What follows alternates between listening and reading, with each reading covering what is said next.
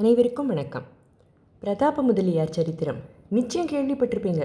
ஏதாவது ஒரு குவிஸ்லேயோ இல்லை தமிழ் பரீட்சையில் ஒரு மார்க் கேள்விக்காகவோ படித்த நினைவு நிச்சயமாக இருக்கும்.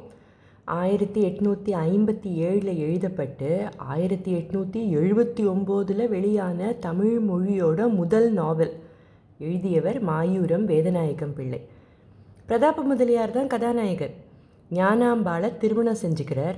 ஏகப்பட்ட பிரச்சனைகள் எப்படி சமாளிக்கிறாங்க? அப்புறம் எப்படி சேர்ந்து சந்தோஷமாக வாழறாங்கங்கிறது தான் கதை. அந்த காலத்து சொற்பிரயோகங்கள் புரியுமோ புரியாதோங்கிற எண்ணத்தில் தான் இந்த புத்தகத்தை படிக்க தொடங்கினேன். விவரம் புரியாத அந்த அசம்ஷன் எவ்வளோ தப்பு அப்படின்னு அப்புறம்தான் புரிஞ்சுது. ரொம்ப எளிய நடையில் சுலபமாக படிக்க முடிஞ்சுது. தமிழில் எழுதப்பட்ட முதல் புதினத்தை படித்தே தீரணும் அப்படின்னு சில வருஷங்களுக்கு முன்னால் எழுந்த ஒரு ஆர்வத்தினால படித்தேன்னு வச்சுக்கோங்களேன்.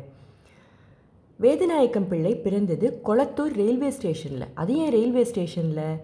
இவரோட தந்தை சவரிமுத்து பிள்ளையும் தாய் ஆரோக்கியமரி அம்மையாரும் திருச்சியிலிருந்து மதுரை போய்கிட்டு இருந்த வழியில் ஆயிரத்தி எட்நூற்றி இருபத்தி ஆறில் குளத்தூர் ரயில்வே ஸ்டேஷன்லேயே பிறந்திருக்கார்.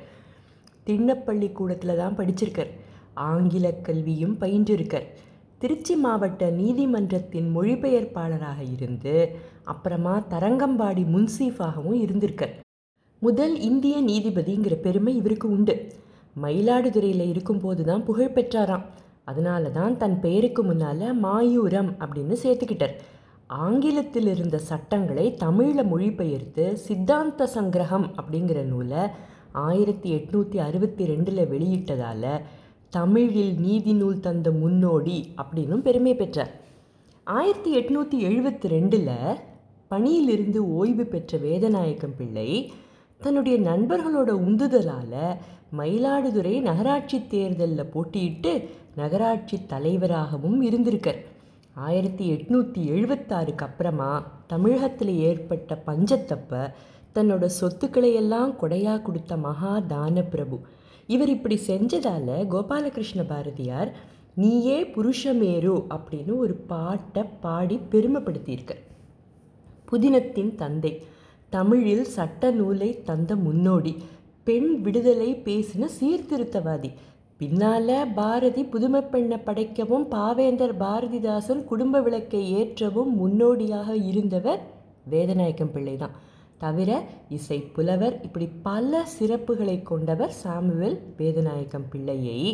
பிரதாப முதலியார் சரித்திரத்தோட மட்டுமே பெரும்பாலான நேரம் கனெக்ட் பண்ணுறோம் அதுவும் ஒரு மார்க் கேள்விக்காக. இல்லை ஒரு ஜென்ரல் நாலேஜ் கொஸ்டினுக்கு பதில் சொல்லன்னு கூட வச்சுக்கலாம்.